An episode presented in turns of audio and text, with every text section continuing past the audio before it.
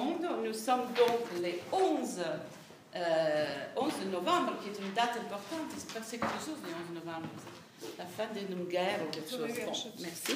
Alors maintenant, voilà, tata. On a donc un PowerPoint. Moi, je n'aime pas beaucoup le PowerPoint, mais parfois, ça nous aide. Et surtout quand on sait comment elle marche, c'est qu'on n'arrive pas à monter.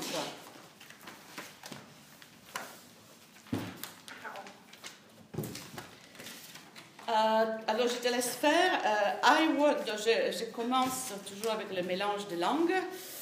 Euh, entry point, reminders. Cartographies of power relations. Philosophy belongs in the world, not only in the classroom. It seems simple. Just try it in your research work. Uh, you are not allowed to write PhDs on living authors. Where did you go? Okay.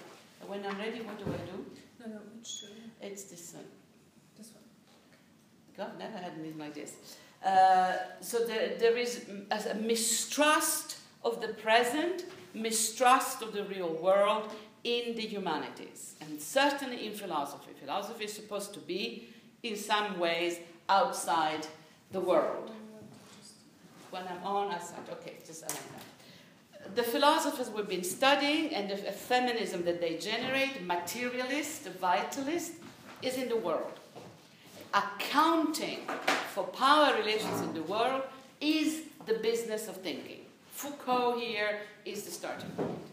Po- feminist politics of location is the example of this. It's, it's almost the only methodology that has developed this seriously.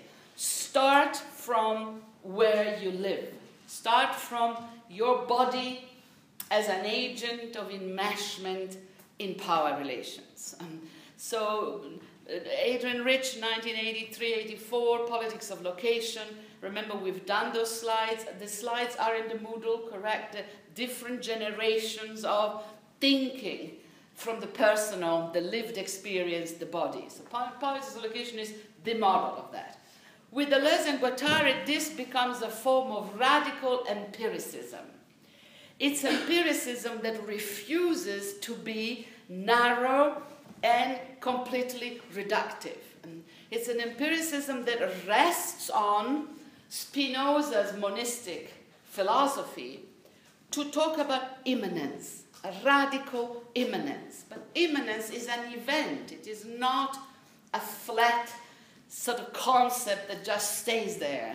You're not immanent like a rock is immanent. Even as, as, as Samuel Beckett demonstrates, even rock moves. By the way, do read Deleuze's little booklet on Beckett and called The Exhausted. It's a masterpiece, and, and it should appeal to you because the state of exhaustion is a state without an object. You are tired of something.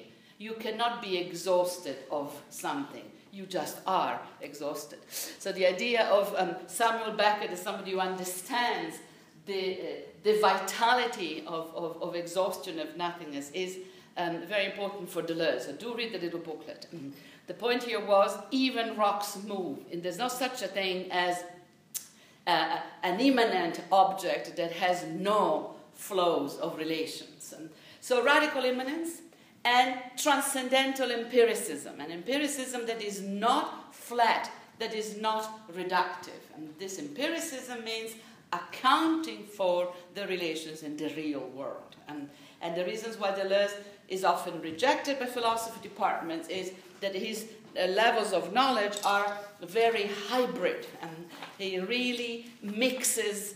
Uh, we talked about this yesterday, um, different disciplines, um, different areas of discourse, um, botany, zoology, art history, um, uh, political theory, history of philosophy. There is a complete disregard for the holiness of disciplinary boundaries, because what matters is to account for the world that we're in. This ethics of accountability for the world obviously speaks to anybody who is remotely politicized or remotely concerned about the state of the world. It is ethical and political. And it resonates with activists, with practitioners, with dreamers, with ideologues, with opportunists, with anybody who has an interest in understanding the world. And you know that the works of Deleuze are taught in business schools, they are taught in military academy, that's the opportunistic readings, because they have a very adequate understanding of the conditions of knowledge production in advanced capitalism. We are not reading it that way, but those readings are part of the story. So we're in the world, we're in the real world, we're enmeshed, we're hybrid, we're not in purity, and we are never disconnecting the business of knowledge production from the, the politics of being in the world. But those politics are indexed on Spinozist ethics, ethics of affirmation. I will give you another lecture specifically on the ethics of affirmation, uh, which is the cultivation of productive, affirmative relations and passions. And, uh, that is kind of the solution, but that will be next lecture. Next week we will do that with another PowerPoint. For now, this is the background to the anatomy of advanced capitalism that is completely part of the radical immanence of the project of Deleuze and Guattari. It's not as if it is, oh, and then there is the political philosophy. No, that, that political philosophy is part of the core concept. And here we are, subjects of knowledge, trying to construct knowledge systems inside a container, advanced capitalism, that has made knowledge production its main capital, cognitive capitalism, biogenetic capitalism. We will see some of this in a minute. So we are ourselves part of a certain political economy of production of knowledge. In order to resist it, to twist it, to influence it for the better, we need to know it. We need to understand it. This epistemic priority, understanding, is very important, and, and, and it is um, the Spinozist way to ethics.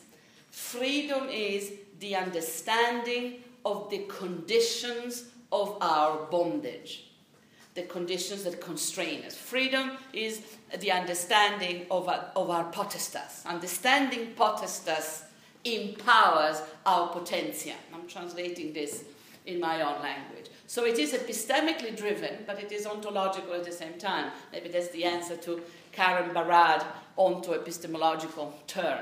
But the understanding is the key to this, and, and understanding is a cartography of power relations for Spinoza and ethology of forces.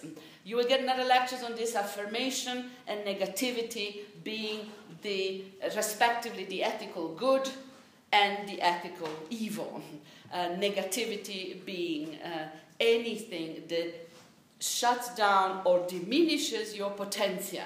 And affirmation is whatever increases your potentia. Potentia being your power to relate to the world, your power to take in that famous roar that lies on the other side of silence. Remember George Eliot, to take in the intensities, which is um, the cosmos, which is life um, in a monistic system. And so, so they are not, let's agree to this for now, they are not emotional states. It's not about feeling positive and feeling negative. This is not identity politics. It's about forces that affect you.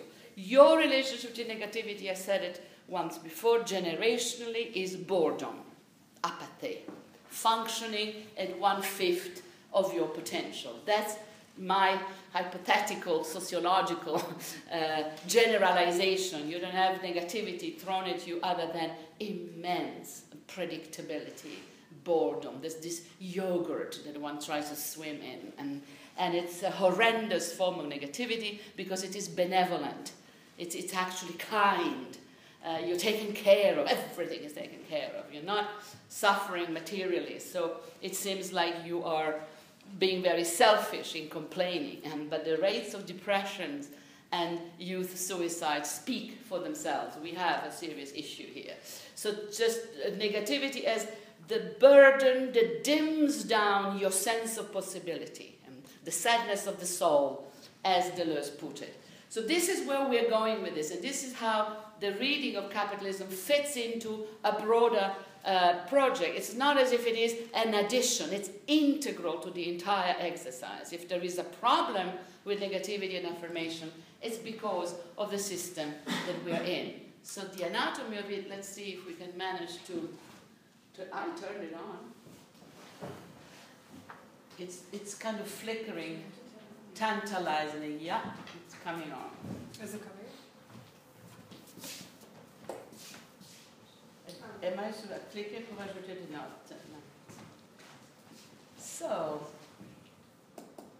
no. ah yeah, we start here precisely. So you do it twice. Hello, people, or virtual people. You can have your cup of coffee right now. Yeah, it's warming up. It's warming up. So let's start from this, as well. Just tip it twice. Tuck, tuck. Absolutely nothing. Here, yes, it came up. Here. All right, got it. Thank you. So, should we just switch off some lights, or can you see this? Should we no. dim some lights? Okay. No? All right. We start with a great uh, architect, Rem Koolhaas. Um, uh, this is the series called Yes, uh, with the yen, the euro, the dollar.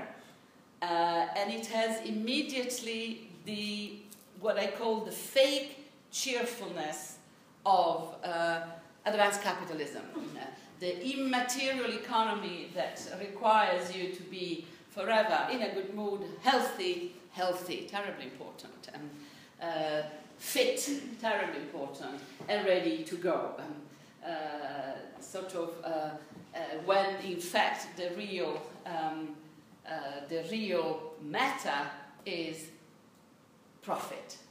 So you can Google the Yes series of Rem Koolhaas and the great architect and see uh, how that works. The starting hypothesis of capitalism as schizophrenia is schizoid loops and double binds, um, opposites coexisting um, in uh, sort of unhappy conjunctions, um, uh, euphoria and paranoia joining hands in the political economy of advanced capitalism. Um, there is an imperative of global consumption, and it's fantastic, and you see the series, and you look, and you see the faces of all the dictators, and if you want, we can dim some lights if you can't.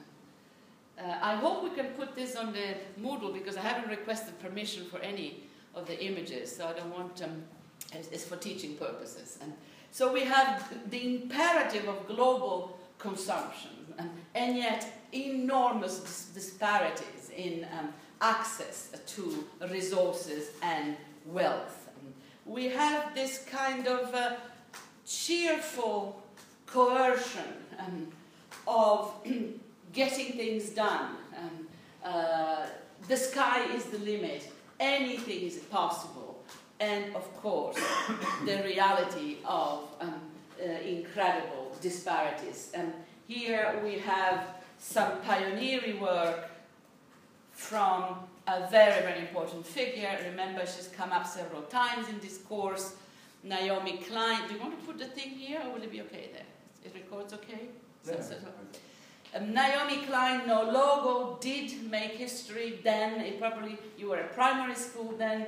The chapter on culture jamming, which is the manifesto for trolling, I think is a good piece of media archaeology.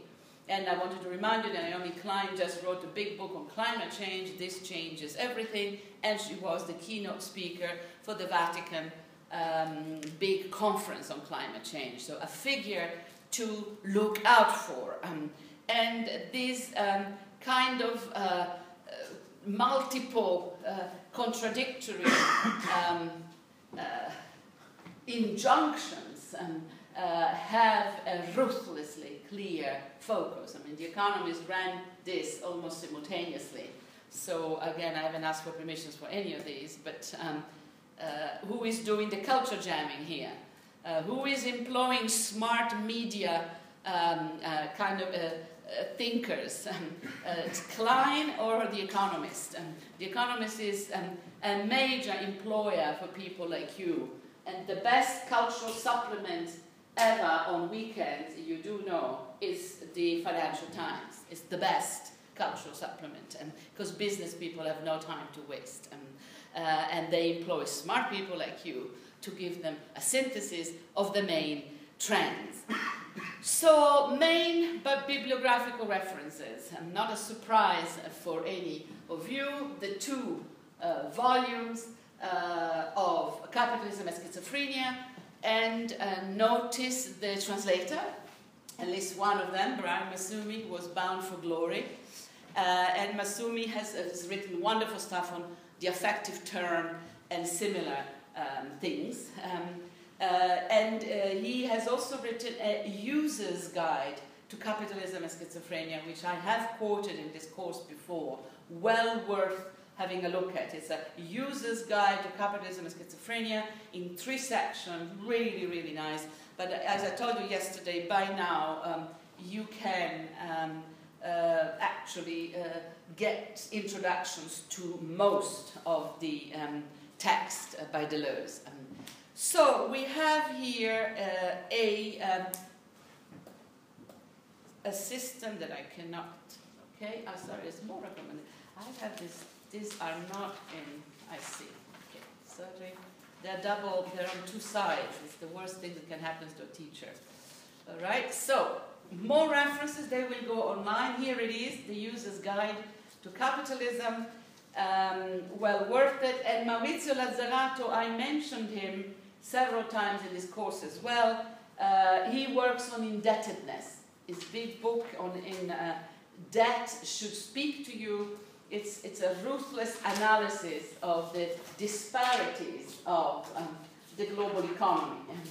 Uh, it is totally inspired by the book that uh, Rick is already reading, the second part of um, uh, the Anti-Oedipus. Uh, reminder, this is for an, an intensive course, so it happened yesterday for you, it happened a while back. We have here the change of perspective um, from the Hegelian Marxist vision of cultural theory, oppositional consciousness, unhappy consciousness, the negative, so the dialectics of consciousness, the switch from that to the Spinozist monistic ontology, which means vital materialism, radical immanence, politics of affirmation, and non-anthropocentric. A reminder, but these are the reminders that you need to keep clearly in mind. If we're talking about, about advanced capitalism, the assumption is that it, uh, uh, the dialectical mode does not capture the logic of advanced capitalism. It's not a simple logic of binary oppositions. And we go from dialectics to rhizomics, and to multiple differences along multiple plateaus. And hence the title of one of these grosses. You're going to get all the slides, so you know, don't have to um, uh, sort of kill yourself writing that. Uh, the title of Liz Gross's article on rhizomics of difference as opposed to dialectics of difference, multiple differences. Even intersectionality is only a quantitative buildup of differences. It doesn't make any qualitative difference to how we conceptualize how difference works. Um, And here we have, in Deleuzean monistic philosophy, a reading of, of difference as a uh, monistic um, system um, of proliferating rhizomic difference. Um, okay, so all of this happens in advanced capitalism. And advanced capitalism, as the first of its features, is a differential engine that promotes qualitative, quantitative, and proliferations of multiple goods for the purpose of consumption. Multiples of one, um, spinning machines that produces differences for the sake of consuming and commodification. Um, and these differences are uh, packaged and marketed so that they reinforce possessive individualism. They make identity the vector of consumption and the vector of affirmation. And you need to have the iPad personalized, you need to have your Facebook page personalized. Everything is personalized, but it is multiple of the same. It is, it is a very strange imperative to consume and to build up debt by extended credit but also the pressure to stay rich. And I think this is the double bind of the system. And just do it, but there are no jobs to do. Consume until you have zero money left, but don't become poor. Schizoid, internally contradictory injunctions. We will come back to some of these. And, and sort of do one, but not the other. There's food thrown at you twenty-four hours a day, but stay thin. And, Uh, it's, it's, it's this kind of double bind. And it is an axiomatic system, unpredictable and irrational. I come back to the axiomatic. An axiomatic system is a system that functions by order. Just do it. Good for you. you know, uh, just just states, states the rules without giving you the arguments as to why it is good.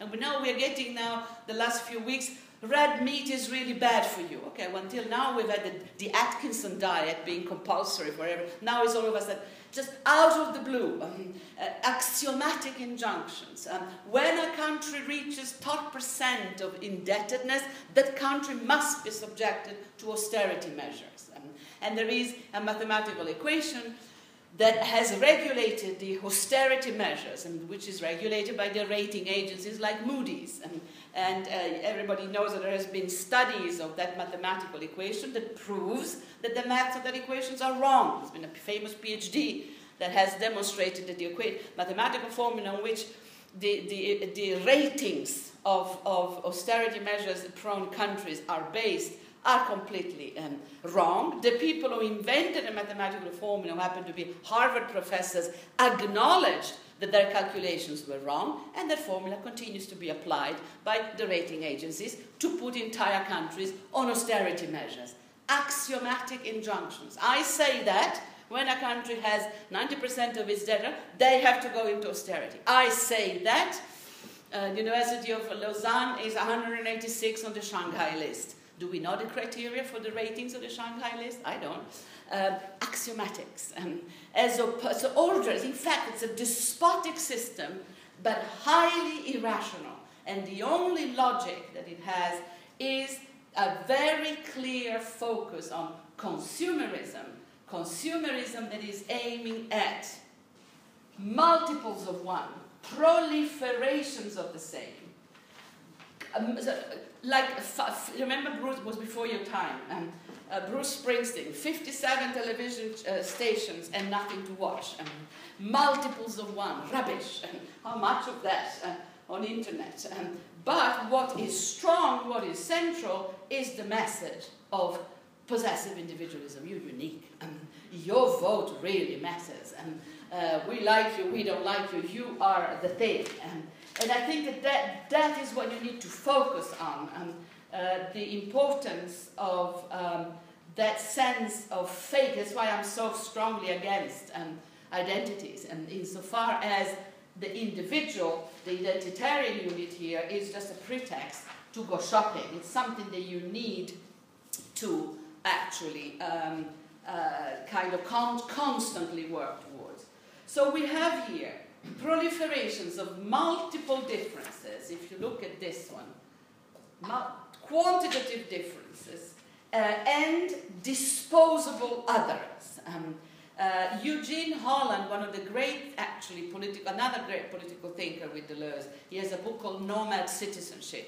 Eugene Holland calls this the entropic and self-destructive logic of the system. Um, Uh, that endangers the very sources of its own survival, consumes everything, and erodes its own conditions of possibility, does not care. It's in fact one of the first political systems that is very open about not caring for its own survival. And, and even conservative political thinkers like Lord Dahrendorf have talked about capitalism actually shooting itself in the foot, and really destroying the condition for its own possibility. Two examples, the debts, did end the, the climate change issue. It just doesn't care um, um, in, in, in, a, in a peculiarly irrational manner. Um, uh, and here we could look at the role of the media, how the only hopes that we have for life now seem to come from outer space, and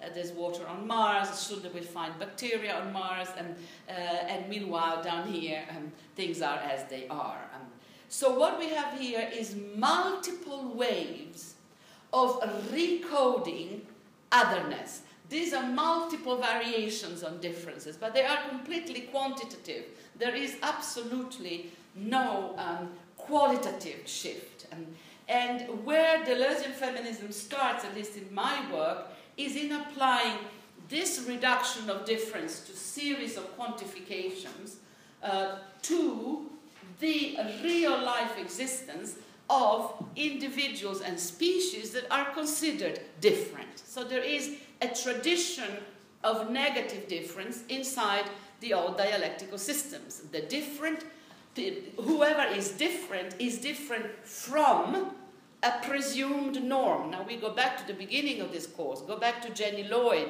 go, go back to the beginning of, the, of our reading, that there is a model of the human, man, that man who is a white, male, gorgeous-looking, perfectly able-bodied and ideal, um, is the human norm. The, the, the people that are different are different from that norm. And they have historically been de-sexualized, de-racialized, and denaturalized others. Women, L G B T, indigenous, non-Europeans, animals, plants, the earth. They are the, the major axis of difference, um, historically. Certainly in philosophy, you can go back to the pre-Socratic. Um, uh, you have the exclusion of women, you have the exclusion of slaves, and you have the triumphant language of the Greeks, and animals and nature is out there to be used. And it is like, it's, it's almost like our, our, our natural social contract. So sexualization, racialization, naturalization used to be connected dialectically in negative difference to empirical reference, women, L G B T, indigenous, animal and plants, that carried the weight of difference. And so to be different from used to mean to be worth less than. The hypothesis of the entire generation that Deleuze and Guattari come from is that that dialectical unit is being unhinged. And that is being unhinged by the very condition of production of advanced capitalism. And we are getting sort of differences happening within the categories. We are getting powerful women in the system that change nothing of the power games of the system, from Margaret Thatcher to Hillary Clinton. We are getting a black man in the White House that has changed as little, I mean, maybe it's changed some we haven't noticed. We're getting a very powerful Uh, kind of emergent middle class in what used to be the third world, with mixed consequences for the management of those countries. And we are getting um, a, a total dislocation of the role of animals um, and plants in scientific research, as in data mining, as we talked yesterday. But we will come back with this because Melinda Cooper's work deals exactly with this. So there is a dislocation between the processes of sexualization, racialization, naturalization, and the empirical reference that used to hold them, so to speak. So we are getting racism without races, sexism without women, and naturalization without nature, ecology without nature, to quote Thomas Morton. And it is that disconnection between processes of difference and real-life reference that makes the system so um, uh, perverse. And the thinker that actually thought of this, um, the first, um, at the same time as Deleuze Guattari, is Jean Baudrillard. And Baudrillard is a very interesting thinker. Um, uh, back in the eighties, um, he needs to be revisited. Um, very nihilistic, um, uh, great friend of Cronenberg. Um, but his, uh, his work on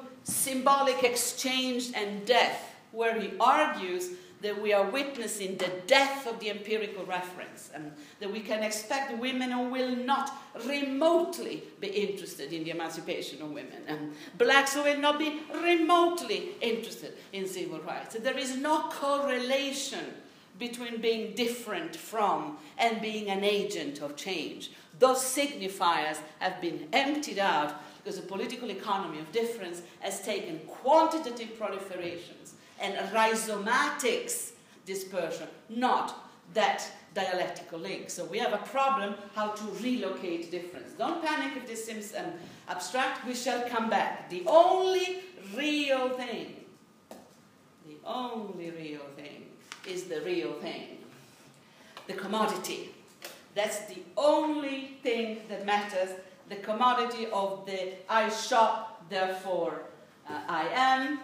Uh, and I'll come back to this, to this later. Um, I don't know whether we can do it today, but I would advise you, if you can go online, because I don't think I can do it for you, go online and dig out the jingle of Coca-Cola in the nineteen seventies when they invented, as the real thing, It's the, it's, it's the real thing, it's the way it should be, what the world needs to be is the real thing. And it is the, the birth, it's, it's usually saluted as the birth of globalization, the world united by drinking Coca-Cola. It's a very beautiful ad with all the hippies from the nineteen seventies. Maybe we can dig it up during the break. And, and it's really it's the first time where, you know, the injunction to, to um, shop really becomes uh, crucial. Um, uh, this is from the book. It's the, the Starbucks with the Vitruvian Man. The Vitruvian Man, I think, incorporated, it's the humanistic ideal incorporated into the worst coffee shop in the universe. Um, uh, I think it's become, for me, the emblem of this. So we have um, the perverse temporality uh, of advanced capitalism, which is So we've had now three features, um, quantitative proliferations, dislocation of processes from reference, now the perverse temporality. Shop till you drop, but don't get into debt, have food available, but stay thin, just do it, but there are no jobs. Um, glorification of the new and the next generation of gadgets while being politically conservative. Um, I think you can apply this to um, the celebration of youth culture, the absolute the crucial importance of being um, uh, young, and yet the burden of that youthfulness. Next generation, new things, um, uh, but uh, forever um, kind of frustrating. I think you need to stop for a moment here and ponder on the nature of the commodity. And we've done this earlier. We've talked about this before in the session when we were talking Uh, about Marcuse, and I invited you to think of the, your major commodities, which are technological gadgets and technological equipment, um, and the crucial importance um, of having the latest model, um, and don't, don't lie, um, it's your life. Um, uh, having the latest, having the newest iPhone, having the lightest um, Apple, having whatever brand of shoes uh, is necessary, but it has to be the latest. So this idea of needing to be at the forefront, having the latest product, and the commodity being for, for the consumer the promise of fulfillment of that desire.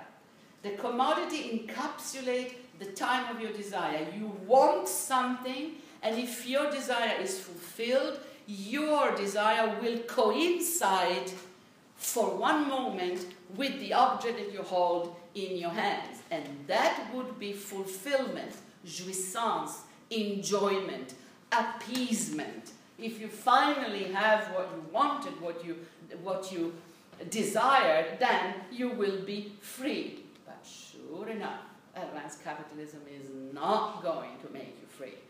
Um, and the thing about the commodity is that the rate of fulfillment is, is lower than the rate of frustration. And that the moment you leave the, the, the office with your latest equipment of gadget, you get the S M S or the message that says, book now iPad number thirty-six, which will be out in October. Damn it, I waited until October. I would have had the latest, and now I have something which already is not the latest. Same goes if you're a fashionista and you're buying the summer collection when Prada is already preparing the winter collection.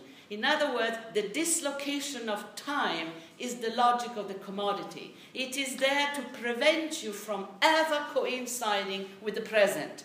You're always going to be behind, and your fulfillment is forever deferred. It's an incredible system. It works. It's an absolute addiction of a system. It arouses and frustrates desire. It embodies future enjoyment and delivers present frustration. It, it promises to save you time. It steals the time of your life. So the idea of consumerism as a cycle of presence-absence is the spectral economy of our system. It's a, it's, it's a, go, it's a ghost, a zombie system. It's spectral. Um, uh, and, and, and it absolutely uh, instills a manic, depressive logic. Um, uh, you are never appeased. You're never stabilized. You're forever kept uh, hanging. And it is a horrendously addictive system. Um, Um, Missus Marcus with her five thousand uh, pairs of paper, uh, pa pairs of shoes is not um, unusual. I don't know, even within the means of student lives, you must know people who have far too many um, uh, look-alike Kelly bags or whatever um, uh, is necessary. Sex and the City, all the classics of, of girlish consumerism are, are all about this. Children are becoming very savvy about the difference between a pair of shoes and a pair of brands shoes. Brands are costing parents a fortune because children can tell a pair of Nike from a pair of lookalikes. And so branding as the surplus value added to a commodity. It's just a pair of bloody shoes. They're made in sweatshops for fifty cents, but these are Nike. Hey, it's not a pair of shoes, it's Nike. Uh, this is not just a normal you know, um, calendar, it's a Filofax, it's not a, an iPad, it's, it's just an iPhone, it's an Apple. So the brand has the added value. The added value is absolute profit, but for us, the consumers, confirmation of our identity. I'm cool. Uh, I am ever so cool. Um, uh, so I think that that is the logic of also the, the, the idea of the manic um, depressive um, system, and the system that gets you up and pulls you down, um, that I think can also be looked at in terms of pathologies and um, what is happening to us uh, in the real world, and the pathologies of uh, uh, anorexia, bulimia, manic depression are very much part of the system that we are in.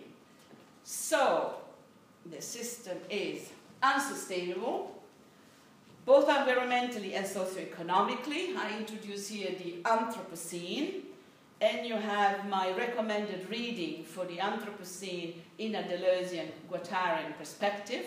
First of all, uh, Guattari himself in The Three Ecologies, um, where he talks about the psychic, the social, and the environmental. We have already introduced this. It's part of the monistic Spinoza's economy, psychic, social, environmental. The system that we're in, because it is so ruthless about commodity fetishism, is stealing the present. It's stealing time. It is eating up the future. John Proteville, Life, War, Earth, this is the one I was telling you about, Rick. He is the great political philosopher looking at how capitalism is eating up resources at all levels. And he's also saying, I think all the Deleuzians do that, in a sense accusing the academy of compartmentalizing the research, saying you're looking at war and you're looking at environmental devastations, but the two things have to be put together. The devastations that wars have caused on the earth are just extraordinary. And, uh, so the transversality, the, the rhizomatic connections instead of the compartmentalization. Our sustainability departments in the university are practically apolitical. They are, they are really engineers and um, the biochemists measuring carbon traces. If you try to say that there is, like the Pope says, that there is a correlation between environmental devastation, poverty, and war, they throw you out and say, you're just making associations here. This cannot be proved. Um, so I think this idea of transversally connecting the issues is crucial for all the and Iguatarians, because we are working in a monistic system where things are rhizomatically connected and they are not compartmentalized in vertical systems of organizations of knowledge. I mentioned him too, Rob Nixon, phenomenal. Um, the slow violence and the environmentalism of the poor, um, uh, accusing uh, people like us of being the bobos that reclaim and recycle our plastic bottles and go jogging, and then we have a carbon trace consumption, electricity consumption, that goes through the roof, um, uh, whereas indigenous population, First Nation peoples are fighting uh, to get basics um, out of their land, and there are some ludicrous situations where Um, city people have gone to res sort of, uh, indigenous preserves, reservations, accusing the indigenous population of cruelty towards animals because they hunted. And I think if you have that model of the bobos going to indigenous people saying you shouldn't hunt because there's cruelty to the animal, you have a kind of almost a, a kind of a paradoxical rendition of the power differentials in our world. Uh, fat reduction clinics for pets in L A is my favorite. Um, and then the environmentalism of the poor, whose head land is devastated. Ragnar, the work that you do, people living in slums next to e-waste disposal units, and that would be absolutely the environmentalism of the poor, the slow violence of poisoning the earth. Um, Claire Colebrook, Death of the Posthuman, very much into the Anthropocene. Um, Uh, in the Anthropocene sort of uh, mode. For you now, what I want to stress, because we will go on with more um, aspects, is the theft of the present, the stealing time, um, the vampiristic nature of a system that produces immobility, addiction, only arouses your desire to frustrate it, um, to keep you coming back for more, um, uh, to, to sort of patterns of repetition without difference. Um, and this, for Deleuze and Guattari, is negativity. It's the negative as an energy stopper. The problem with this language is it sounds like very bad hippies, and that's the problem with Spinozism as a, as a whole. Spinoza has always been ridiculed by Hegel, among others, because it just puts everything down. We are part of nature, we are animals among other animals. Um, Uh, so let's get alive, so to speak. And so we need to renew the language, and Deleuze and Guattari do wonders in renewing the language by creating a very dense, complex, sophisticated language. But the point is that the force of capitalism is that it blocks our energies. It manipulates our desires so that we no longer actually know what we want. I mean, there is no... We, we are just beyond, really. When is the last time you were hungry? Like hungry, hungry, like that, that if you thought if I don't eat I will faint, I don't think we can even remember that, I mean, uh, maybe. Um, so, so the antidote to this is bringing back Spinoza's ethics of affirmation, reconnecting us to the sources of our desires. Desire, remember, as an ontological passion, not as a sexual one. Desire to be. Desire to actually make something of ourselves, desire to break the rules, to express the essence of our being, which is freedom, freedom to be anything. And I think in the path to inject active desire in a system that gives you static desire, because the only desire that we have is for commodities, in that effort we need an ethical process and also a political one. We need a critique of consumerism, and we need to make a big effort within ourselves to recognize to what an extent we are part of the problem, and, and to become part of the solution we need to work on ourselves. So emphasis on subjectivity and reconstruction of subjects of desire, not within in liberal individualism, but as complex assemblages, agencements, transversal entities, a political subject that would be, indeed, life, war, earth, and assemble different constituencies, and activists, media people, and normal citizens, and angry young ones together with one specific object in mind. And, have a shop-free Friday, um, uh, have uh, you know, grow vegetables um, in between the railway tracks. Do something that actually changes the dominant codes. And we can go from the ridiculous to the sublime in terms of what kind of alliances we can do here. So it is reconnecting to the sources of our potentia, and this ha can only happen in the here and now.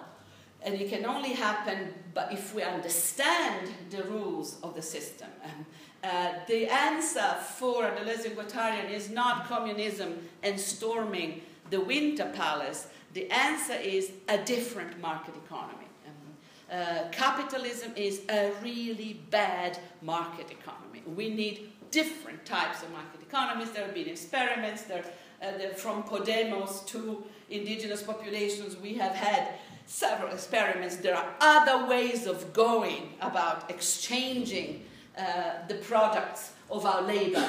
Uh, capitalism is a poor interpretation of the market economy. And here the Deleuzians can make alliances with people like Dahrendorf and other reformers of capitalism who say this is unsustainable, the debt is so enormous. People are talking about the return of another two thousand eight. Crisis now in mortgages. Um, uh, it's not as if the state of crisis is ever going to be over. The state of crisis is the way of being of advanced capitalism. Somebody should have the courage to stand up and say, we need to change our collective desires. We need to aspire to zero growth and sustainable transformation. Zero growth. Have the courage to say it. And we can't grow any more than this. Well, how much more can we get? Zero growth, but transforming our system into a sustainable, equitable one. Now, that would be the silent revolution. Um, and it would go also with a reinterpretation of the role of um, academics and people like you um, who are inheriting a university that has great difficulties finding its way, because quite clearly we don't produce commodities, although ideas are beginning to be commodified as well, uh, uh, particularly in P R departments. All right, so we go on with the unsustainability. So we have had the temporality of the commodity being frustrating. The temporality of the Anthropocene is scary. And the, it, it, so, the, so there are different time zones here, different temporalities at work. Um, the, the spectre of extinction, the economic, the ecological crisis. Here we have the tsunami uh, in uh, Japan, of course. We have other favorite, the bushfires in Australia. Australia is really uh, burning.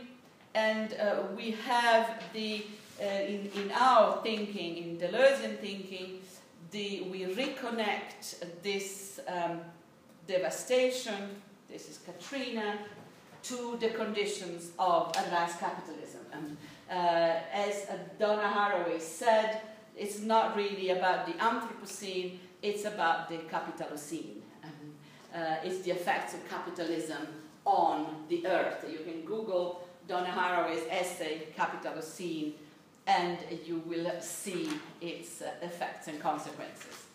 Um, Rob Nixon gives us uh, these um, pictures. I owe it to him. This is environmentalism of the poor. Uh, it is the Israeli army bulldozers destroying the centuries-old uh, olive trees in Palestinian settlements. So is this an environmental issue? Is this an ecological issue?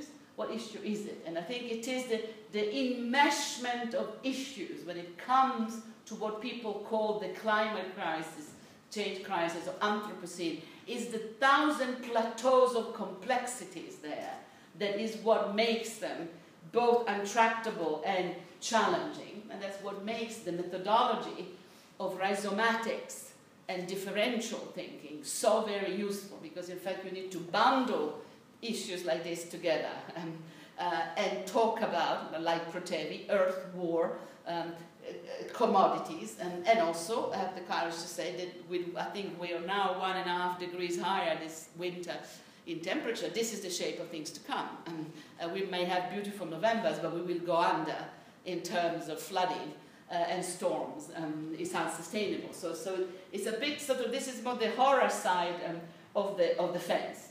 So in this section, I've tried to talk about the complex temporalities. And, and I think Deleuze and Guattari are strong on the philosophies of time. The commodity that steals time and keeps you coming back for more. The Anthropocene that steals the future and yet makes the, the horror of extinction very present. So time is very much out of joint. It is a zigzagging pattern. It is not linear. And Deleuze and Guattari have a very sophisticated theory of time drawn partly from Bergson, Henri Bergson, but also from very classical theories where chronos, the linear time of history, is complicated by aion, the cyclical times of becoming. For Nietzsche, this is the Apollonian and the Dionysian time, at least two time zones. Julia Kristeva has written about women's time, saying there's chronology, but there's also genealogy, which is more cyclical. Uh, but these are still only dual system. I think you're getting with Deleuze and Guattari really a thousand plateaus um, uh, of time zones. And this is one of, one of the great, Del great Deleuzians, Manuel Delander, has written a great book called A Thousand Years of Nonlinear Histories. Uh, multiple temporalities, and uh, internally contradictory temporalities, schizoid, and we are permanently jet-lagged. We do not coincide with the presence of our um, uh, being. Sounds again hippie, doesn't it? Isn't it terrible? And yet, and, uh, this is classical sort of Spinoza's synchronization of being. Uh, Deleuze um, works really well, I told you before, in um, uh, Eastern philosophies. There is an immediate resonance uh, between uh, these, these monistic philosophies of complex time zones and Taoism. Uh, and I've, there's a whole school of Deleuze in China that we work with who are really going from this into a new kind of East-West understanding of what, how we can deal with the ravages of capitalism. And China is beginning to experience in its face the ravages of its own incredibly fast and cruel and ruthless development. So if you're interested in anything East-West, there are serious, rigorous academic works now Um, that, that sort of sustain a bit the thesis. There is a bit of hippiedom here, but take it into research very seriously. Okay, so I don't know whether any of this resonates with you, the multiple time zones and the pathology. Okay, so high, intrusive, and fast-growing degrees of technological mediation, but uneven distribution. Let's open the technology um, uh, chapter. Uh, It's clear that one of the features of advanced capitalism, as opposed to the earlier versions of capitalism, is the nature of its technology, the intrusive, intimate nature of the technology. And we are mediated um, constantly um, uh, in terms of uh, information technology, but also in terms of um, uh, biotechnology, constantly mediated. Uh, at the same time, because it's capitalism and schizophrenia, uneven distribution of access to the technology. The digital proletariat, people that make the components of technology that they cannot use. I've mentioned time and time again, but here he is once again, Parikh, a geology of media, when he's looking at the minerals that make the beautiful technology that we use. Traces the minerals to the mines, the mines to the geopolitics, the geopolitics to the wars, and is talking about the heavy infrastructure of this very paperless, light digital economy. Digital is really heavily material. Um, there is nothing immaterial about the digital. This is where the Deleuzian school comes in strongly. We are not talking about representation and signification. We're talking about mining industry, mines and minerals. Yes, my dear? Just something I heard yesterday, which is apparently every email we send is nineteen grams of carbon dioxide, which I was, it was like a really fabulous turning point in terms of like you think. Have they demonstrated that? Yeah. We have a scientific yeah, paper, send it. Fantastic. Yeah. And I think Deleuze and Guattari are the first ones to sort of bring advanced technology back to Earth. Essentially Guattari, because he's the radio man and early computer man. The three ecologies, psychic, social, and environmental. There is no such a thing as light media. It's heavily infrastructural. Early Saskia Sassen, when she studies the wires, the, the, the, the digital wiring under the city of Frankfurt, um, supporting the European Central Bank, Frankfurt Airport, which is also a NATO military airport. Miles and miles, kilometers of heavy wiring, enormous cables.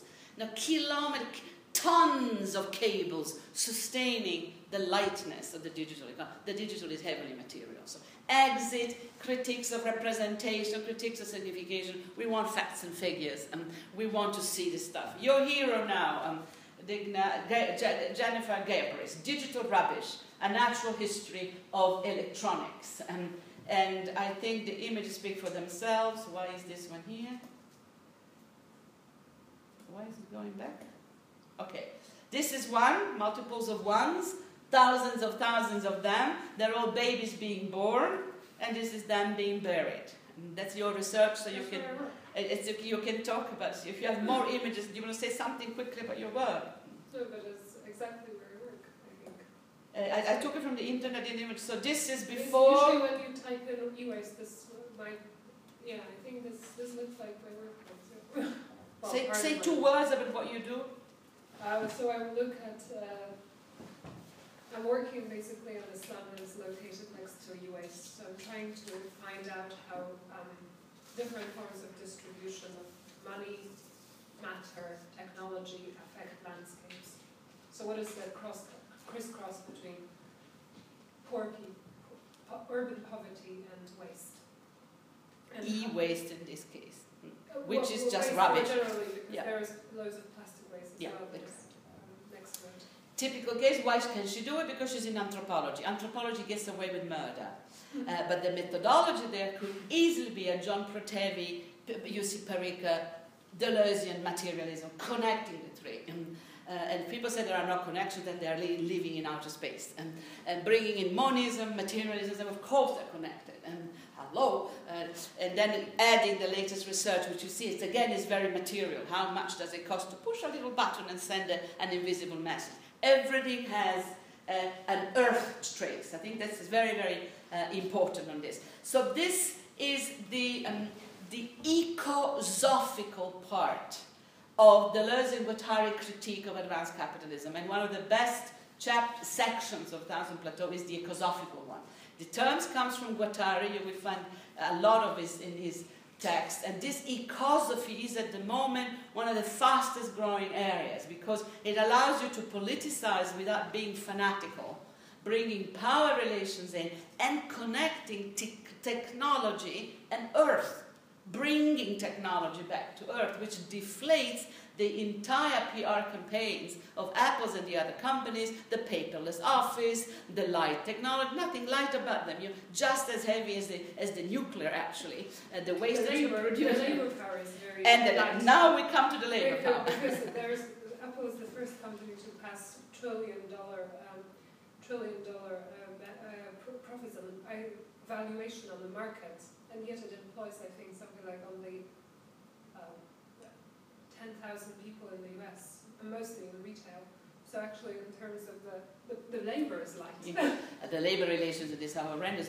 Did you not tell me that Apple, or was it Google, has special incentive if women um, fertilize their eggs and freeze them for later implants in order not to Uh, take time off at the height of their career? Who told me this? Um, special incentive for deferred, technologically enhanced motherhood. Um, I think these are the things that I would study if I was doing gender studies today. I would study the interfaces between bodies, technologies, and these new forms of material labor relations, um, where the corporations are out there, absolutely, because they're hiring the best brains in the market, finding ways to extract every drop of profit from anything that lives, even deferring motherhood, and then later on, when it, and I have a long list of American friends who've done exactly that. Um, uh, and entire embryos that were fertilized, frozen, implanted later, when she was already managing director, and uh, took six months off to have the babies that she had conceived when she could conceive. Extraordinary. Uh, but I mean, this is completely within, you can do this. It's, your generation can do all of this. You can do genetic editing. You can pick the kid. Um, you can, it's all within your fingertips, because you are the, not unlike myself, the citizens of biogenetic capitalism. And uh, the biogenetic character of capitalism emerges from Deleuze and Guattari's work on life. These are the philosophers of life. Remember a previous lecture? They come from the long French tradition of enchanted materialism. Diderot, Sade, Bachelard, Canguilhem, Foucault, Deleuze. There are people who have worked on life, bios, and um, uh, they have an understanding of life as vital, material, self-organizing freedom of meta to organize itself. Um, Meta-mattering, if you want to quote Karen Berard, who comes from a different tradition, but actually reaches the same uh, conclusion. Now, in advanced capitalism, we talked about this yesterday, now it gets more clear. We have um, life itself, the informational code of all that lives, becoming the real capital. I mean, this is the politics of life itself, or Life is Surplus. My two favorite authors are up there. We will read some of Melinda's work um, coming up, I think tomorrow actually, or next week. Um, and this means that the market forces um, uh, absolutely trade and profit from the living codes of everything, um, humans um, and other species. So this means that the biopolitical, in Michel Foucault's sense of the term, needs to be looked again very, very carefully. And, and if there is one area of uh, research today that I find immensely chaotic and confusing, is Foucault's biopolitical. Also because, remember, we go back to this, he didn't finish it. We have two pages on, on biopower. We have re references to it here and there. Um, but there is a real issue here, whether the biopolitical or the biopolitical frame is what we need to explain phenomena like her, Dolly the sheep. This is a biopolitical issue. I think that there is a misuse of the term at the moment. The biopolitical for Foucault is the logic of liberal democracy sees that take care of their citizens. Um, it is the logic of the welfare state. Um, that from cradle to grave disciplines you by taking care of you. That's the biopolitical. It's, and, and he is, in the sixties, looking at this saying, well, we are fortunate to have it, because it is better to be taken care of than to live in Soviet Russia. But by being taken care of, you're being disciplined. Um, you're being surveilled. You're being studied. Uh, the moment the first H I V cases were reported in the Netherlands, the Dutch did what they always do. They opened the doors and they created the bigger, the biggest data banks on AIDS and H I V in the world. Um, Italy closed everything down and pretended it wasn't happening. Um, took it in immediately, studied it. It's now one of the most important databases, and then it has contributed, of course, to the resolution and to, to medical advances and to great progress. And when Foucault talks about the double faces of power, potestas and potentias, he has exactly this model in mind. We take care of you, but we control you.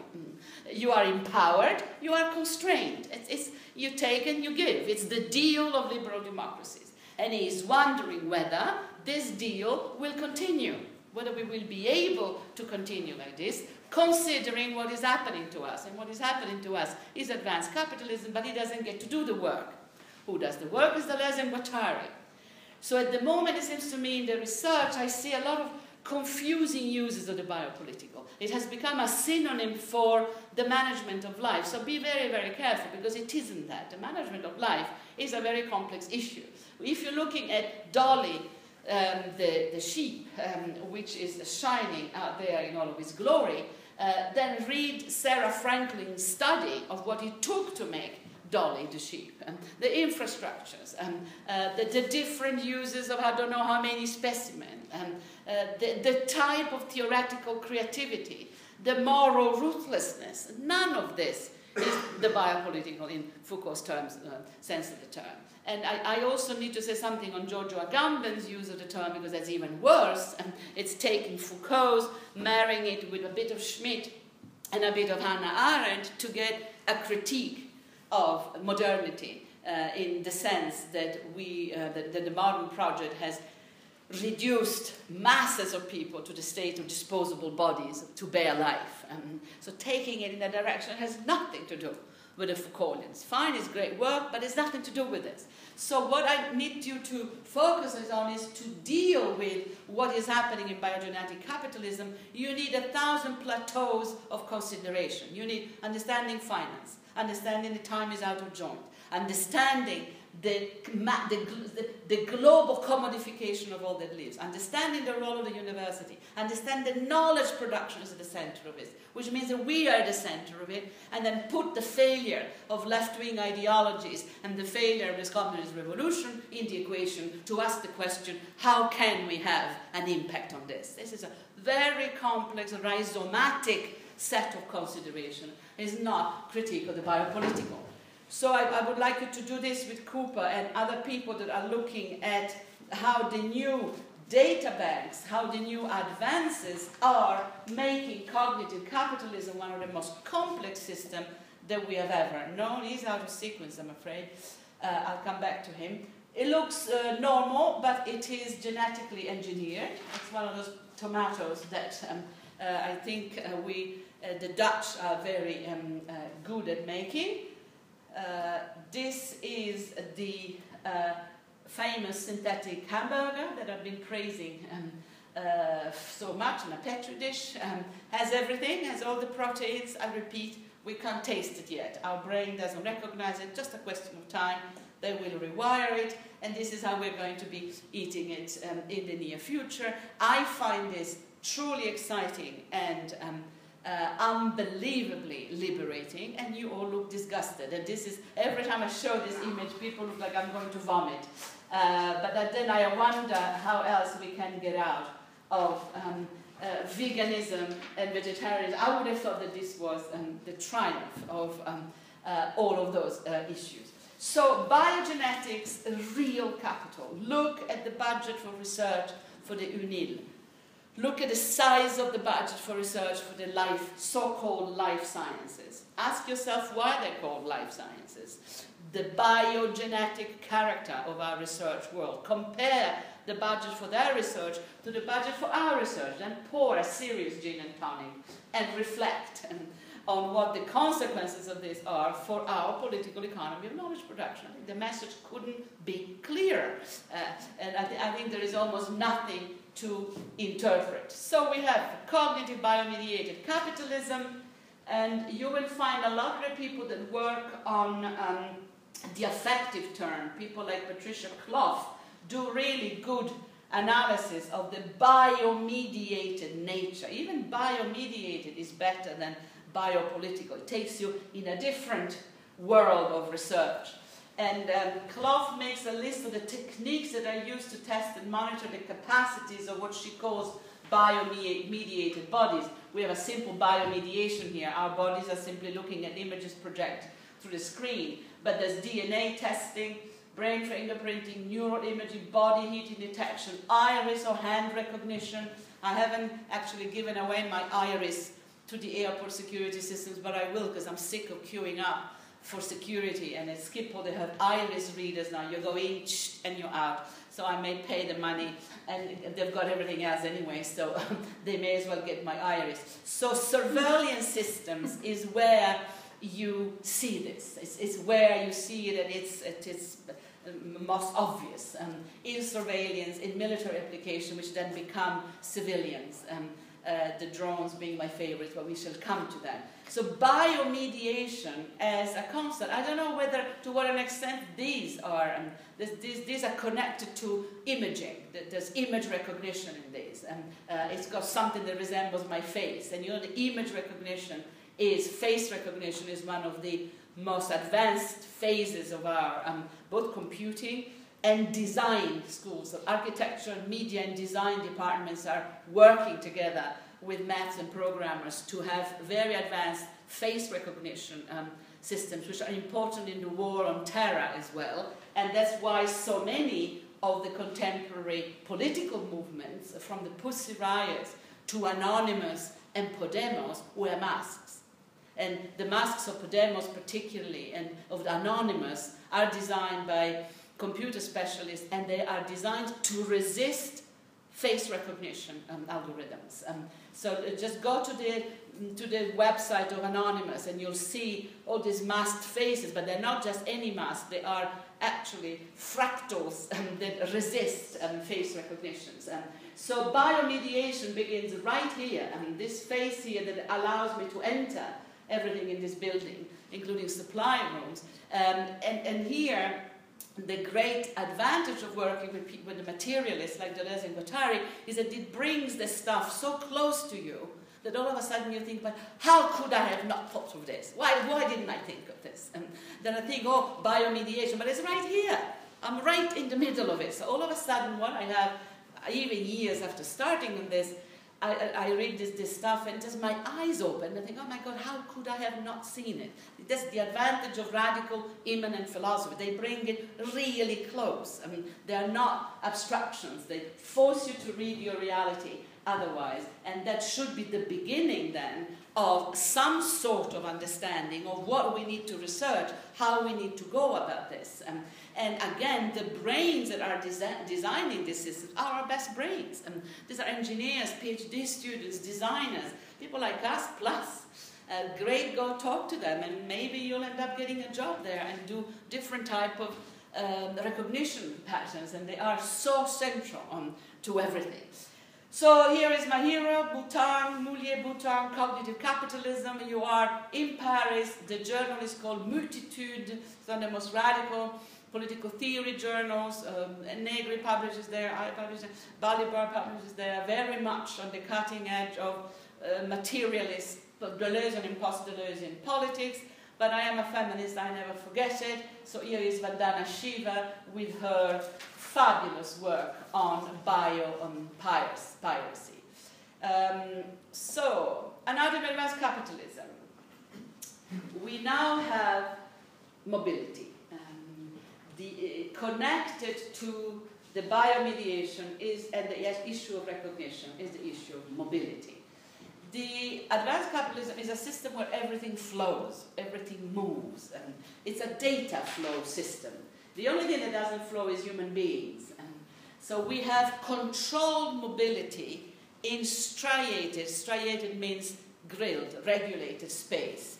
We have global diasporas, economically induced homelessness, perennial refugees crisis, climate change refugees, tourists, academic exchanges, here I am, sex trafficking, et cetera, et cetera, et cetera. You can do an entire anatomy of advanced capitalism by studying the form of mobility. And there is a recent book just come out called The Figure of the Migrant, which is a Deleuzean reading of the figure of the migrant. And uh, he has a footnote saying, I don't do the nomadic like Bradotti, I do something else. And it's absolutely true, but it does um, emerge from a couple of pages I also wrote on the multiple figures of mobility in advanced capitalism. Zygmunt Bauman, back in the early nineties, writes about the difference between the tourist, the pilgrim, and the flaneur. Three very different modes of mobility. And again, these are people that are pre-mediated. I would throw in there internet surfing and trolling, all the forms of virtual mobility that are part of your existence.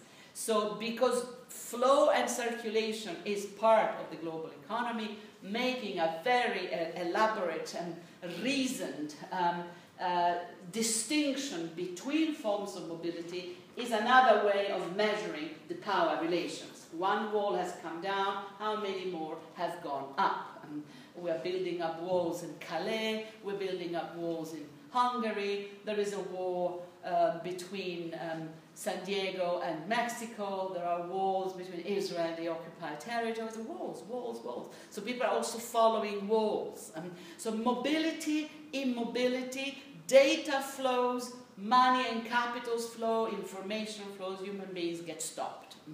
Uh, and, and so the, the idea of smooth or striated spaces, and we always pass, we are legal white, so we go through. But just try to cross any border with a person of color or somebody that looks Arab, and you'll see the barriers going up. All of a sudden, barriers that you didn't even know existed. Most of our airports, certainly Schiphol, I don't know, Geneva, are major prisons. They've got underground security quarters that we discovered in Holland where they caught fire a few years ago.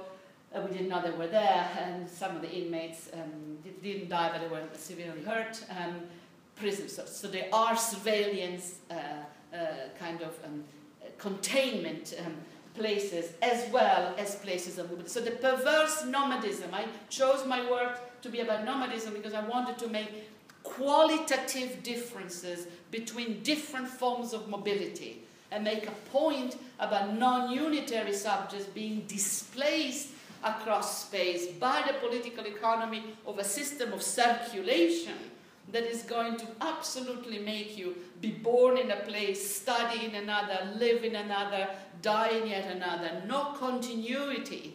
Um, which is all for the better. I'm not a nostalgic, but accounting for the different forms of mobility is a power analysis. And, and who gets stopped and who goes through? And, and what modes of surveillance and recognition do we have? And of course, the images speak for themselves. You can multiply this by hundreds, this fortress Europe. Um, um, and I think that these are problems that need to be looked at very Um, seriously and very um, singularly, with each uh, case being looked at very carefully. I told you we are working on a post-human glossary right now, and I have Sandro Mezzadra from Bologna doing an entry with a term that I think is part of the post-human terminology, and that term is Lampedusa. For me, Lampedusa is a post-human term, and, and the post-human here is not the inhuman, and the inhuman is the necropolitical. So we go from uh, Mezzadra, Sandro Mezzadra is a, is a guy, and he, uh, it's coming up, I think. Do I have him coming up? Do I have him coming up? I don't have him coming up.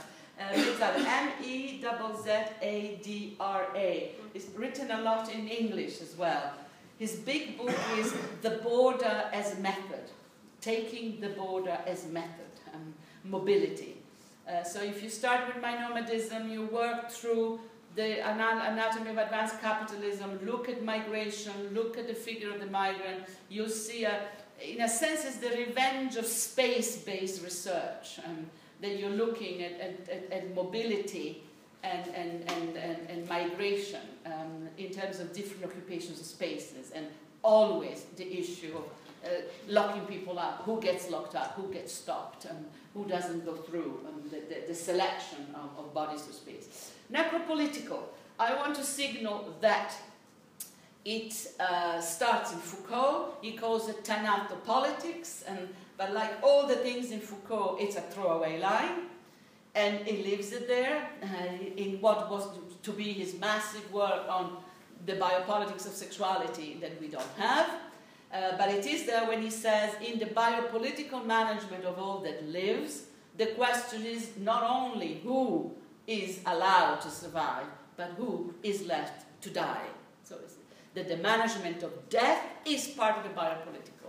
But as usual, it doesn't go on, so we have to wait for Achille Mbembe, two thousand three, Necropolitics, um, and uh, I then develop it in the posthuman, in chapter three, to look at the extent to which the new ways of dying are completely part of um, the political economy of the system. We die otherwise, we die differently, um, and uh, we die on the road. There are a sense in which forms of mobility and migration engender new ways of dying. The Mediterranean is one great big grave. Crossing the desert is costing people thousands of lives. So migration and eco-political governmentality work together. People are dying trying to cross borders, essentially. And, uh, and I think how to account for that correlation between the inhumanity of the times and the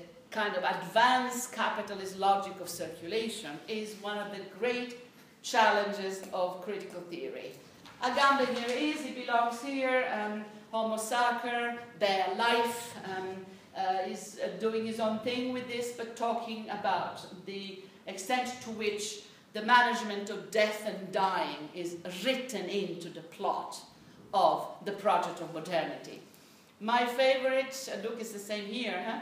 Uh, Zillah Eisenstein, a great feminist, global obscenities, patriarchal capitalism, and the lure of cyber fantasy. You get the technophobia, but you also get the great um, insight into the perpetuation of old power relations under the cover of, you know, great big um, advances. And, and um, quite uh, something, Saskia Sassen, I really do like the book. It's not her strongest, but it gives you facts and figures about mobility, about what it costs, why people get on the road, and uh, land acquisitions, what is happening to the occupational space in the age of, you know, global, ethereal, uh, virtual um, uh, capitalism. You have here all the work on surveillance, surveillance societies and surveillance biomediated, digitally mediated systems. As well. We are post-Snowden, so what else can we take? Just put down post-Snowden, and you are in the middle of a whole, and this is redesigning the shape of research. People talk about post-Snowden research. The last James Bond film has been described as a post-Snowden James Bond film. And so this will have an impact on your research, the absolute ubiquity of surveillance system. Uh, and I told you that in the Horizon twenty twenty, in Brussels, the humanities and social sciences budget is under the cover of security studies, and, uh, because of terrorism, but also because of um, the uh, uh, extent of um, uh, mediation in civil society. Uh, I, in my work, talk about the disposable bodies of people, how bodies intersect uh, with um, uh, the technologies differently. And uh, the example that I want to give you of this, it's also in my book, you may recognize this, is necropolitical biomediated um, media economy. This is Colonel Gaddafi uh, after his death, um, with people taking those infamous shots that went online. Now, my story about this, and if you read my book, you know it, is that, of course, that we know that he was killed by the Libyan Liberation Front or whatever, the, the, his, his opposition, a political opposition, at, at a point-blank bullet. What is never talked about is that he came to that particular location when he was shot because his convoy was hit by our air force, a couple of Mirages, and a drone, predator drone, that had taken off from the American base of Sagonella in Sicily, hit the convoy of cars that Gaddafi was driving out of, and he scuttled out like a rat, already wounded by our drones, ended up in that sewage system where the Libyan uh, rebellion army found him and subsequently killed him. So what we have in the media coverage is total emphasis on the brutality and the savagery of those Muslims that do this, but this part is completely silenced. So I want to draw your attention to the incredible importance of the necropolitical in our military, and, and non-human, unmanned vehicles flown. The one that hit Gaddafi was flown out of an American airbase uh, outside Las Vegas, thirty thousand kilometers away, by young computer gamers who know how to do this. Computer gamers who are the pilots and who drive the drones are trained privately. So we do not know what kind of training they get, except that they are very fast computer gamers. They have committees supervising them. They don't shoot at random. It's apparently highly controlled. but neither the training nor the psychic consequences of this war are being adequately studied because we can't access it. But I think President Obama promised how many billions to the new fleet of drones. Israel and South Africa are the leaders in drone technologies, and this is taking quite a lot of the intelligence and the budgets of our universities in laser technologies, in algorithms, and I suppose in psychological training for the pilots. And we know that the guy who dropped the bomb from Enola Gay, the Hiroshima and Nagasaki, to the end of his life defiantly said, I would do it again, I would do it again. And uh, I suppose he had to. Not clear um, what the effect of this. But for us on the ground, I think we are caught between the overrepresentation of a racialized, necropolitically biomediated disaster and the silencing of this clean, sleek, super expensive technology, which is the face of cognitive capitalism and of our university. Are you going to vomit? Yes. No, yeah, well, yeah, but there's actually a little bit coming out about drone pilots um, and the effects that this has. So ex-drone pilots coming out of the army actually having P T S D and... kind of hope so, yeah. But also people starting to explain actually how it works. There's actually three hundred right. people for a single drone, and the idea that they try to divide up, and so no one feels like they're responsible. It's the different person actually aiming the missile versus yes, the person yes, who shoots. Yes, and yeah. so that's divided, there are committees, and it's all controlled. However, and yet it still doesn't seem to query. No, exactly, and it's it's uh, and also those committees, which is always a philosopher, you know, a moral philosopher saying, "Are we shooting moral?" I mean, you know, we, you could do a whole thing on this. It's good that some data is coming out. I think everybody's becoming aware that this is our new army. I love these babes, which are the little um, insects carrying bugs. They are now making the bugs themselves um, synthetically. Uh, some of the drones are as small as a, a little ring that, that are mostly used for surveillance. Very few drones are used for actual bombing. Is and this the one that can extract genetic material? Because there, there's also a fear that there'll be small bugs able to extract genetic material. Oh, really? For example, when there was this uh, chase for Osama bin Laden, it had to be quite... Um, I, yes, I quite, actually... Quite, yeah, yeah. quite uh, sophisticated. There were many Getting samples, yeah. involved doctors and so forth to gather the material, genetic evidence. Yeah. But apparently if there was a small drone able to, like a bug, able to come very near him. Yeah, yeah. Because they are bug-like. I wouldn't be surprised, the combination again of uh, biology. I have read about this, but I actually I think it resonates with something. But I know because I have friends at the University of Delft in Holland where some of the drones, some of the most advanced drone technology is made. It can be small as little rings, they jump around, gather information, relay, very powerful. Um, uh, there's there's, there's gazillions of them around. There's also an Atlantic article that talks about how, for example, President Obama doesn't really try not to lead, leave any genetic code. So, for example, the, um, the things that he uses for have to be meticulously cleaned afterwards so that no one can steal his genetic information. That is fantastic. So we have we have um, data mining and data sort of obliteration. And, and yeah. what would be the fear that they would clone him, like in the Woody no, Allen no, no, film? No, no, no. That, well, that if they knew what his genetic code is, then you could potentially, for example, infect someone in his uh, vicinity with a with a virus that would be destined to kill him. So, for example, his secretary would have a. Food. Are you making this up? No. No, there's actually an Atlantic article. I love that. Send it. I would love to see it. No, I, I will believe it. Uh, this is almost biogenetic capitalism. Marries into natural governmentality, marries into surveillance studies, marries into science fiction. I mean, uh, science fiction couldn't have gone near this, had they even imagined. No, no, it's, it's not fantastic right now, but it's one of the things yeah, that, the, that they the, could be, yeah. well, the fear of risk assessment yeah. is sure. So. It means that they are experimenting with this already in their labs, in our labs, because we are part of this. Uh, okay, so this is my image. I got it too late for the book. The Vitruvian terrorist, L'Homme Nouveau, uh, he is about to attack us. It's only a question of time. The accident is sure to happen. It's only a question of when. And, and I think that, that that's sort of, again, talking about the temporalities of the system, this diffuse anxiety. I take the train Amsterdam to Paris regularly. There's there have been a couple of attempted attacks on that train. Sooner or later, that attack has to come. It's just a question of time. We have some police now, but it's kind of a resignation that um, and the, the horror is here uh, to stay. So this is kind of the end of the uh, my take on extrapolating from the uh, anatomy of advanced capitalism, taking it into direction that Deleuze and Guattari don't go to. This is uh, me thinking. So the feminist, the um, libertarian, the anti-racist one. My punchline on this, and this is where I return to Deleuze and Guattari, is that the answer that the system gives me to this is what I call corporate pan-humanism. And I don't know if I, if you think that if I type on this it would just come up, wouldn't it be too good? No. Yes, it is it's coming. coming, it's coming. Yeah. We live in is, is incredible times, if this is true. Yeah, it is the, th the thing I wanted you to hear, volume.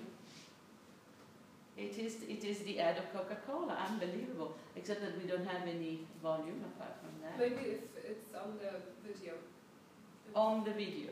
And how do I do that? On the video here. On the video here. On the video here. Ah, here. No. No. Well. On the video. It's doesn't matter. I was more, more curious if you just touched it, if something happened. Admire the haircuts.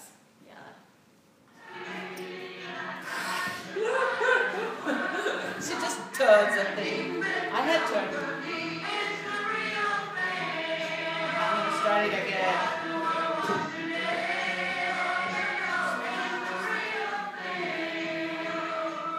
So I'm going to run it again because you have to hear it from the start, but I don't know if it will allow me to do it because I am a bit impeded. So start again, babe.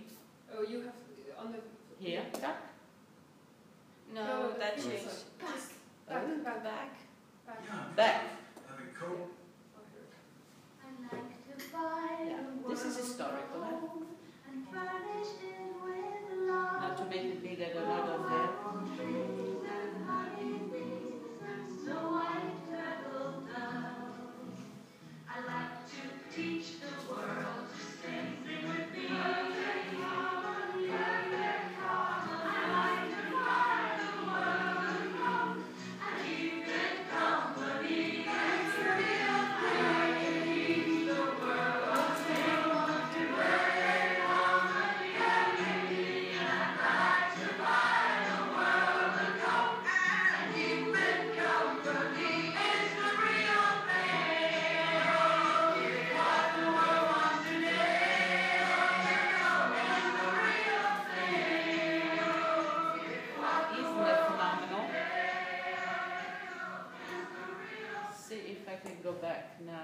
To no. Maybe the power, the the the, the, the P. The P. P the bottom. At the bottom. Mm-hmm. Ah yes. Mm. Fantastic. So then let's see if uh, uh, I also had the Christmas version. I think after. There are two things simultaneously. Which one is it? The, the other one is it. You need to come and do something I'm not even in. So I wanted you to see the Christmas version because it was even better.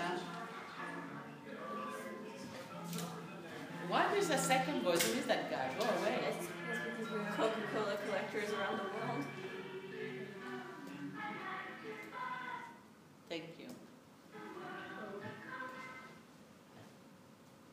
You are a real mediated agent. With a nervous system that is good.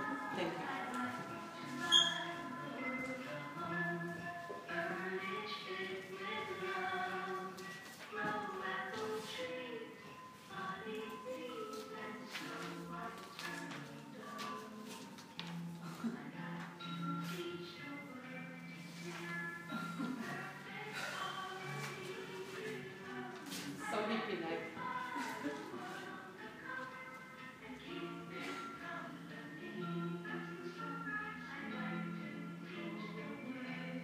You can get them from the YouTube and see sort of. But the cheek of this, this is a Christmas one. Huh? It changed after a while. And uh, I think this is seventy-one, seventy-three, and then uh, comes Michael Jackson with a Pepsi, and I think the whole thing collapses, um, if I remember correctly, but I didn't follow it. Uh, uh, too many details. The, the so now I need to. I was going to go back to P. If you, if you don't, you need to turn off the YouTube first, otherwise it's going to ah, keep going. Okay. Just slowly move down. And how do I turn it off? It, just pause it. I just I close. I just switched off the volume. That yeah. I did. And then, then go to. I just go back to my thing, right? Yes. Yeah. Precisely. Yeah. But then you so if it allows me to, which is a whole thing, go away. I mean, you can just delete that window. Go away. Go away. It doesn't. If you kill both windows, then it should be fine. Where do I kill it? I don't. I Little X's on the tabs. Here. It should go out here. Exactly. And then I should have. No, that's giving you more tabs, not less. It pees. Just kill all the tabs, and then it should be. No, kill all the tabs. It's because it's in full ah, screen. That's the no. P. But she wants you to kill something. No, that's not. No, we, we've, we've lost the P. No, it's because you went in full screen mode. That's why. Okay, go back into non-screen. So if you mode. Go to Coca-Cola and then get out of full screen mode, or if you just delete every single. Why don't you come and do it? Because there's two of us not being able to do it. So favorite, yeah. Hmm. That is very bizarre. I oh, here we go! Oh, yes! Wait. Ah, oh, gee, she's good. Fantastic. Thank you. So you may say, with our bad haircuts, that was the seventies, early days. But then I want to take you to the nineties, with the Benetton campaign, in the age of Toscano, the great, great uh, photographer. And Benetton was one of the very first European firms to open shops in China. And what we have here is corporate pan-humanism. We have the blonde beauty, slightly Teutonic, uh, in couple with an androgynous-looking, hypersexual uh, black individual, and in the middle, with his little fist up, looking like little Buddha, Asia saying, I am the future. Uh, all wrapped up in the same commodity. It's sheer genius. And Benetton, in this form of rewashed humanism, went very, very far. The campaign is extraordinary. Reconciling what should be dialectical opposites uh, under the pacifying cover of a new humanity united in consumerism with the uh, imbecility or their motto, only one race, the human race. Corporate humanism is enormous today. It takes the forms of socially uh, aware or responsible business. It takes the form of um, work ethics. It takes the forms of company ethics, of bioethics, ethics, ethics, ethics, ethics. The moral neoliberal, and then I told you, every time they say ethics, replace it with power, please, power relations. Um, and then we would have the beginning of a cartography. Um, Uh, my answer to this is I don't want a, a, a hasty recomposition of humanity under the cover of commodities or under the fear of catastrophe. I want detailed cartographies of power relations, embedded and embodied, um, discursive and material, um, monuments and documents, um, accountability and resistance. I don't want any more abstractions. Um, we are not in this together. There is not a we here that precedes a, a, a corporate recomposition of a human. And this is why the, the post-human is a political program and it is a critique of humanism. And uh, I'll give you the ending of my next book here. Foucault, the famous preface to Deleuze and Guattari and Oedipus, do not use thought to ground a political practice in truth, nor political action to discredit as mere speculation a line of thought. Use political practice as an intensifier of thought, and analysis as a multiplier of the forms and domains of the intervention of political action. Do not demand of politics that it restore the rights of the individual as philosophy has defined them. The individual is the product of power. What is needed is to de-individualize by means of multiplication and displacement, diverse combination. The group must not be, must not be the organic bond uniting hierarchized individuals, but a constant generator of de-individualization. Do not become enamored of power. And I think this disconnecting ourselves from the desire for power. I mean, the, it is the de-Oedipalization, the anti-Oedipalization. Do not become enamored of power. Detox from the emblems of powers, I think, is the ethics of freedom that they propose in the Anti-Oedipus. And it is the answer, the antidote to advanced capitalism, because it is right in the middle of it. They do not assume that there is anything outside capitalism. Whatever we can do, we have to do from within, which is the source, of course, of enormous debates and criticism. Right, it was long, but it was to be expected. Um, tomorrow it's over to you. This I can eventually send, we have to leave the room, I can send you the PowerPoint if you want to put it on. Everything in it is illegal. Um, and tomorrow I look forward to your presentations. Do I just pull this thing out and it explodes?